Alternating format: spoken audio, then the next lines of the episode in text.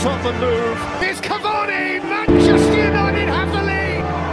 They've turned another one round at the end of some gorgeous rat-a-tat football. Crossbar watches it over the line and Manchester City have their lead. And this is dangerous now. It's Riyad Mahrez! Oh, that's a smashing finish. Crazy, chaotic, but hugely meaningful. But ice cold. Back in towards Diop! This is the Talking League.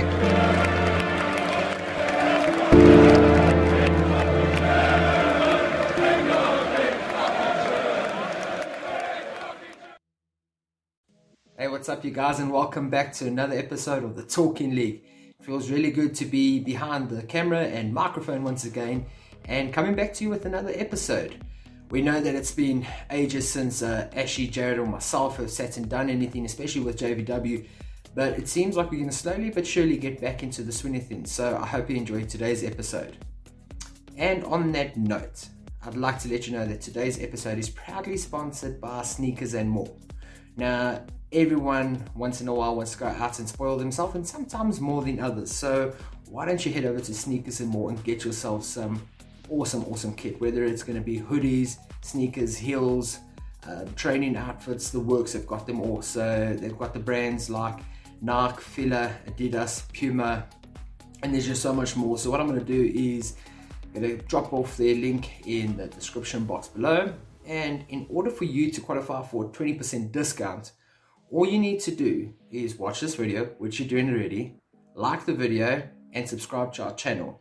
Once you do that, screenshot that and send it through to Sneakers and More when placing your order, and they will give you 20% off your order, which I think is a very good deal. In fact, I'm actually wearing one of their hoodies right now and a pair of their Nike sneakers, but I'm not going to be lifting my legs. I'm to show you the Nike sneakers. And of course, and always, kitted out by JVW. So if you haven't got any of your JVW merchandise yet, please head over to their website and their store and place an order and get kitted out and support the biggest and the best women's football brand in South Africa. Right, let's jump straight into today's show.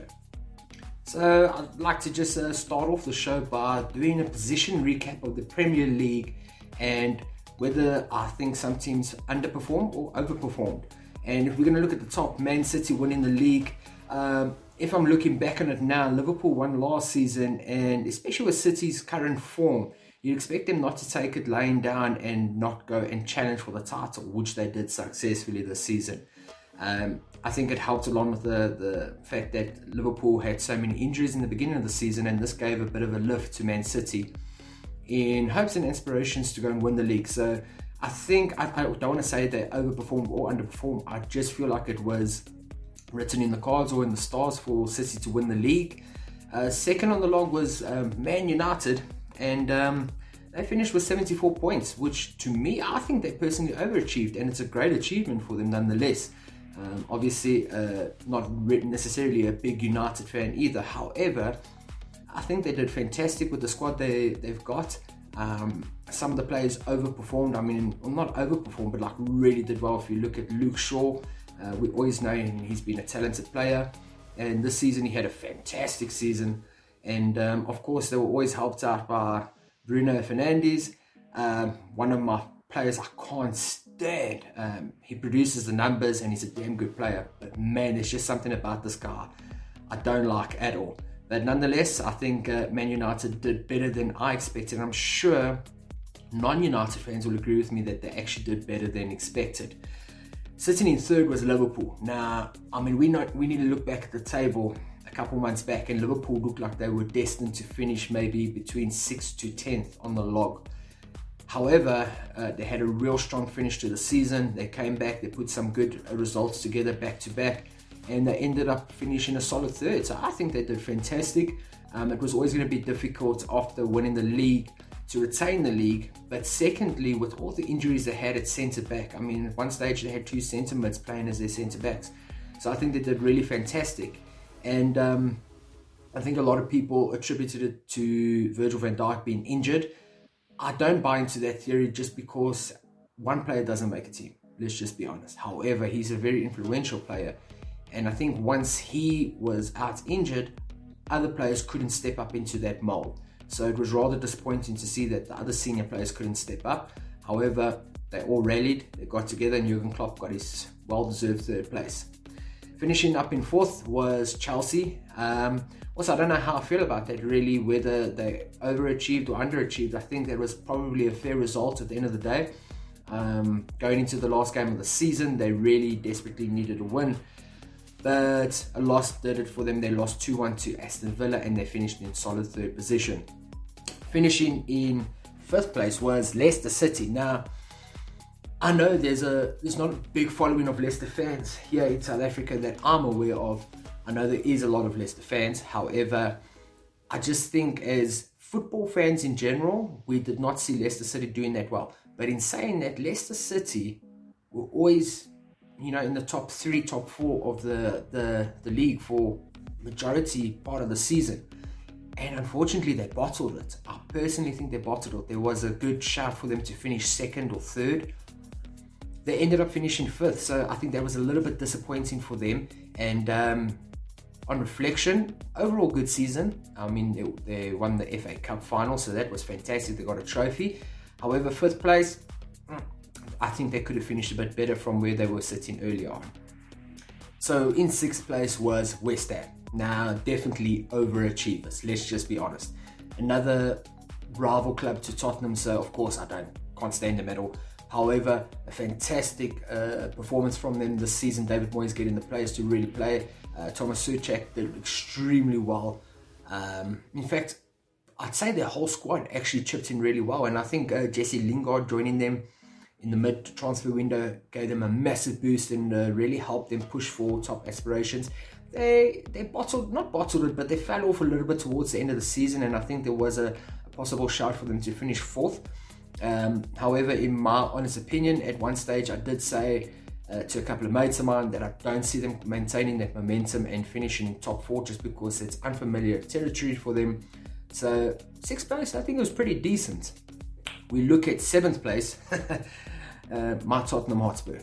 Now, going into the season, okay, I might sound a bit biased just because it is my team that I love so much going into the season, I had massive aspirations for the team, especially for Mourinho having a full, um, what's the word I'm looking for, uh, pre-season under his belt with the team. He could get the players to play his style of football, which some might say is negative, ir- regardless. Um, we were top of the log, guys. We were top of the log. We were flying real high, and I think it was the Liverpool game that we lost. And since then, we just went on a down slope, and there was no brakes on that car whatsoever. It was heading smack into a wall. And the fact that we finished still seventh, I think was hell of an impressive, but still a damn disappointing season by Tottenham standards, especially with the likes of Kane, Son, and Bale um, up front. I mean, who wouldn't want that front three of players? But unfortunately, things just didn't turn out for us defensively. We were poor, and um, yeah, unfortunately, the soft spine of Tottenham showed again, and we finished seventh. In saying that, Surprise, surprise, you finished eighth? Arsenal, that's you. You guys finished below us once again. and um, it's always bragging rights for St. Tottenham Day when Arsenal finished below us, so that was fantastic. As poor as our season was, we still finished above the Gunners, so overall, I think that was a, a great achievement. Um, but yeah, Arsenal finished damn strong. I mean, they lost five games, they won. They really pushed for it which was interesting because they got a bit lost, and especially when Aubameyang signed his new contract, he just seemed to go off the pace completely and fall off. So that was rather interesting. Uh, rounding off 9th and 10th was Leeds and Everton, respectively. I think Leeds uh, did fantastically well. They started off the season with a bang. Um, everyone was talking about the exciting, expensive football they played, but always found themselves open up at the back. But I think there was a bit of naivety and um, Premier League nerves for the first time coming back team. And then 10th was Everton, which to my Everton friends out there, I think you might have been disappointed with that finish. However, top 10, yeah, pretty decent with Carlo Ancelotti. You think they would have finished higher, especially the opening game of the season when they played Tottenham and they beat us. I think it was 2 1 or 2 0, I can't remember. It was 38 games ago, so it was a long time ago. But um, yeah, you thought with that victory, they got some good games. James Rodriguez was firing all cylinders. Him and Sigurdsson were doing really well, and Calvert Lewin, but unfortunately, they only finished 10th. So obviously we have the trophies that were up for grabs this season. So a massive congratulations uh, to Chelsea Football Club for winning the Champions League on Saturday. It was a fantastic performance. They outclassed City um, and outscored them completely. So I think that was really awesome. But a massive congratulations to Man City for winning the Carabao Cup against Tottenham, and of course for winning the Premier League, which is I know some people say Champions League is the ultimate prize, but for me, I'd still say the Premier League is the ultimate prize. I mean, you've proven yourself over 38 games overseas, a long, grueling season full, full, full, full of injuries, ups and downs, and we know that the Premier League is the hardest and most competitive league in the world. In saying that, Champions League, you're playing against the best of the best in Europe. So, overall, well done to Man City for winning uh, Carabao Cup as well as the Premier League. And then, of course, we can't forget old Leicester. Leicester City beating Chelsea in the FA Cup final. That was a fantastic game. I think they also actually outclassed Chelsea in that game. And had they not have done that, I don't know if Chelsea would have had the motivation to go on and win the Champions League. So, well done to Leicester City. So now we go on to the individual awards for the season.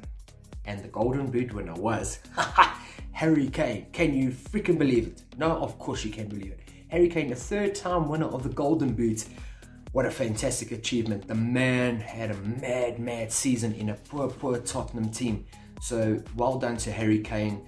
Um, he actually just got his new designer boots. I'm not too sure if you saw it on Instagram with three little golden boots embroidered or printed on the side of the boots. So with the season each that he won those uh, golden boots in, so fantastic. Winning it with 23 goals. It was really awesome. I mean, if we just go down the list here, Second on the on the Golden Boot chase was Mo Salah, finishing on 22 goals, so he was just around right behind Harry. And third was Bruno Fernandes, my dear friend, on 18 goals. Fourth was Patrick Bamford from Leeds with 17. Um, and Heung-min Son was actually tied with Bamford for 17 goals, so pretty decent return for him as well. And then rounding up on top six was Dominic Calvert-Lewin with 16 goals. We're going to move over now to the assists for the season, and the most assists went to Harry Kane as well. So, like I said, top goal scorer, top assists, um, fantastic season by Harry Kane. He was phenomenal, and I, I think one thing that people don't give Mourinho credit for was allowing Kane to come play deeper in some of the games, and that allowed him to get on the ball more. And you know, if you've been unbiased now and you've just been an honest football fan, you cannot doubt Harry Kane's passing ability. The man has got mad vision. He can hit a long ball or through ball, keep it nice and short and play a good one two and knock it off. The man was just incredible, and he won the most assists for the season with 14 assists. Right behind him was Bruno Fernandes in second place with 12 assists. Third, well, actually, I lie, apologies. Tied second was Kevin De Bruyne and Bruno Fernandes. Um, so both top quality players there. Fourth place was Jack Grealish from Aston Villa also on 10 assists, which was mighty impressive. And, you know, I think if bigger teams are going to go in for Jack Grealish this season, they're going to have to fork out the money for that player because he's hell of a talented, even though sometimes it looks like he doesn't wear shin pads. Then we're looking at tied fourth again was Son. Once again, like I say, Son had a fantastic season as well with Harry Kane. And if you look at Kane and Son in the like top six for goals and assists in the season, you wonder what went wrong for Tottenham. And like I said, it just boils down to unfortunate errors in defense and silly errors at that. If we're going to go now and look at the Golden Glove, um, Ederson winning that with 19 clean sheets. 19 clean sheets. That means half of the games of the season he kept a clean sheet. That's an incredible feat, and um, obviously, know it's a bit cliche and a bit obvious, but if you keep clean sheets and you score goals, you get the three points, and it showed. So well done to Ederson. In second place was Mendy from Chelsea with 16 clean sheets, and then Martinez with 15 clean sheets, which is rather impressive, finishing off in third place for Aston Villa. Now, it wouldn't be a football podcast if we did not talk about Jose Mourinho. So, a lot of people have been chatting to me. I mean, obviously, I'm a Spurs fan, and um, I've never made my feelings disguised about it. I think Jose Mourinho is one of the best football managers in the world. If you just look at his uh, record and what he's achieved and the trophies he's won in every team he's gone to, bar in Tottenham. Of course, that would be Spursy of us to break his streak there. However, Jose Mourinho is one of those managers that it's his way or the highway. Now, as professional footballers, especially at a club like Tottenham, where we haven't won a trophy in a good couple of years, when a manager of his credibility comes to the club and he tells you we need to play this style of football, and if you do that and you trust me, we will win a trophy. It all started started off great and was very nice, and unfortunately, the soft, soft spine of Tottenham showed again. And I'd like to say it was defensive errors, and that's why he chopped and changed his uh, centre back pairing so often because he just was not comfortable. I mean, Eric Dier is such a fantastic player. However, he had one of his poorest seasons in a Spurs shirt. Now, make no mistake, Eric Dier loves Tottenham. The man puts his body really on the line. However, he made silly, silly mistakes, and I think he became complacent in most of his games, and I think that was the biggest downfall of his this season. Uh, we chopped and changed between uh, Davinson Sanchez as well as Toby Alderweireld. Now, we both all know that Toby is not the fastest player, however, he's one of the smartest players. He is the Rolls Royce of defenders. No one can deny that. So, you need a fast pacey, smart defender playing next to him who can cover him. And unfortunately, I just think our style of players couldn't match that, and that's where our biggest downfall was. Along with that was the players' attitudes. Now, I love and bleed Tottenham, and I will support any Tottenham player that wears the shirt and plays for the club. However, it doesn't change my feelings about some of the players, and I do not wish them any ill. However, there was a good couple of players that just went completely against Mourinho, you could see they stopped playing for the team and the manager, and that unfortunately led to poor performances on the pitch and to the downfall of Mourinho. Uh, many people say that, like, why don't they just sack the players? Well, unfortunately, the problem with that is you can't just go and sack 10 players that easily. It's easier to sack the manager and um, instead of getting rid of all those players. Now, that's been a problem at Tottenham for a good couple of seasons. That's exactly the reason why Pochettino was fired because those same players that underperformed for him underperformed for Jose Mourinho as well. And unfortunately, it was the downfall of Jose Mourinho. Um, rather sad that when he was sacked, but I do know that um, it was the right thing to do in order to try and rescue some uh, top seven, top eight uh, credibility.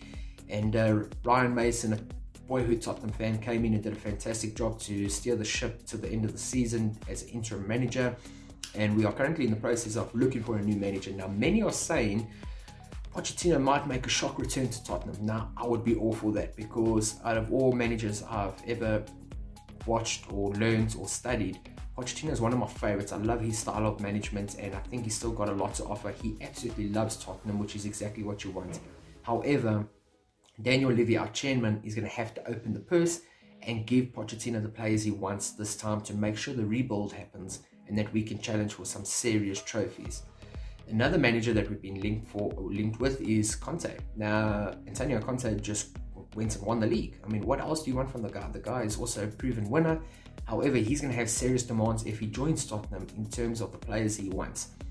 As you know, Tottenham don't like to spend money on players' wages, so we're going to be a bit stuck there. So I think personally, it's um, between Erik ten Hag, um, Pochettino and Conte on who we get as our next manager. And lastly, the Talking League, we ran a competition this season for the Fantasy Premier League on called the Talking League. And I'd just like to announce some of the winners, well, not the winners, the, the top people, but the number one winner coming in on 2,322 points was Nikola Kresmanovic. I hope I didn't say your surname wrong. With the team called the Sleepers. Well done you have won the Talking League, Fantasy League this season. It was really, really good. I started off actually myself being number one, uh, but I think it was a fluke, and then I dropped down so badly. But well done to you, Nikola. Coming in second place, a, a good friend of mine, Chad, Chad Cowan. Well done. His team was called Bruno How It Is, 2,304 points. And then in third, we had Gerard Swanepoel with Wingardium Leviosa, obviously a Harry Potter fan as well as a Jesse Lingard fan. Fourth was Arif Dulaba with Dabbers United. Fifth, another good mate of mine, Tahir Mayat, uh, with his team called Peppermint Crisp. I'm pretty sure that's got to do with your chocolate preference.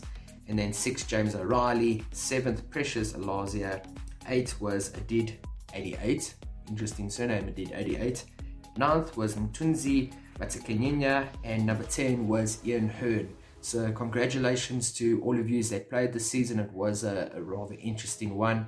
Um, I still think there's a, a, little bit of luck involved. However, that does not take away from the players that played the Fantasy Premier League this season. You did fantastic. You made the right choices at the right times, uh, captained the right players because that's also very important. And I do believe the bench, the bench boost is rather important, especially if there's a double game week and if you could have all your players, your starting eleven and your bench players, all four of them, if I'm not mistaken, playing in a double game week, you're definitely going to be scoring some massive points. So, uh, congratulations to all of you.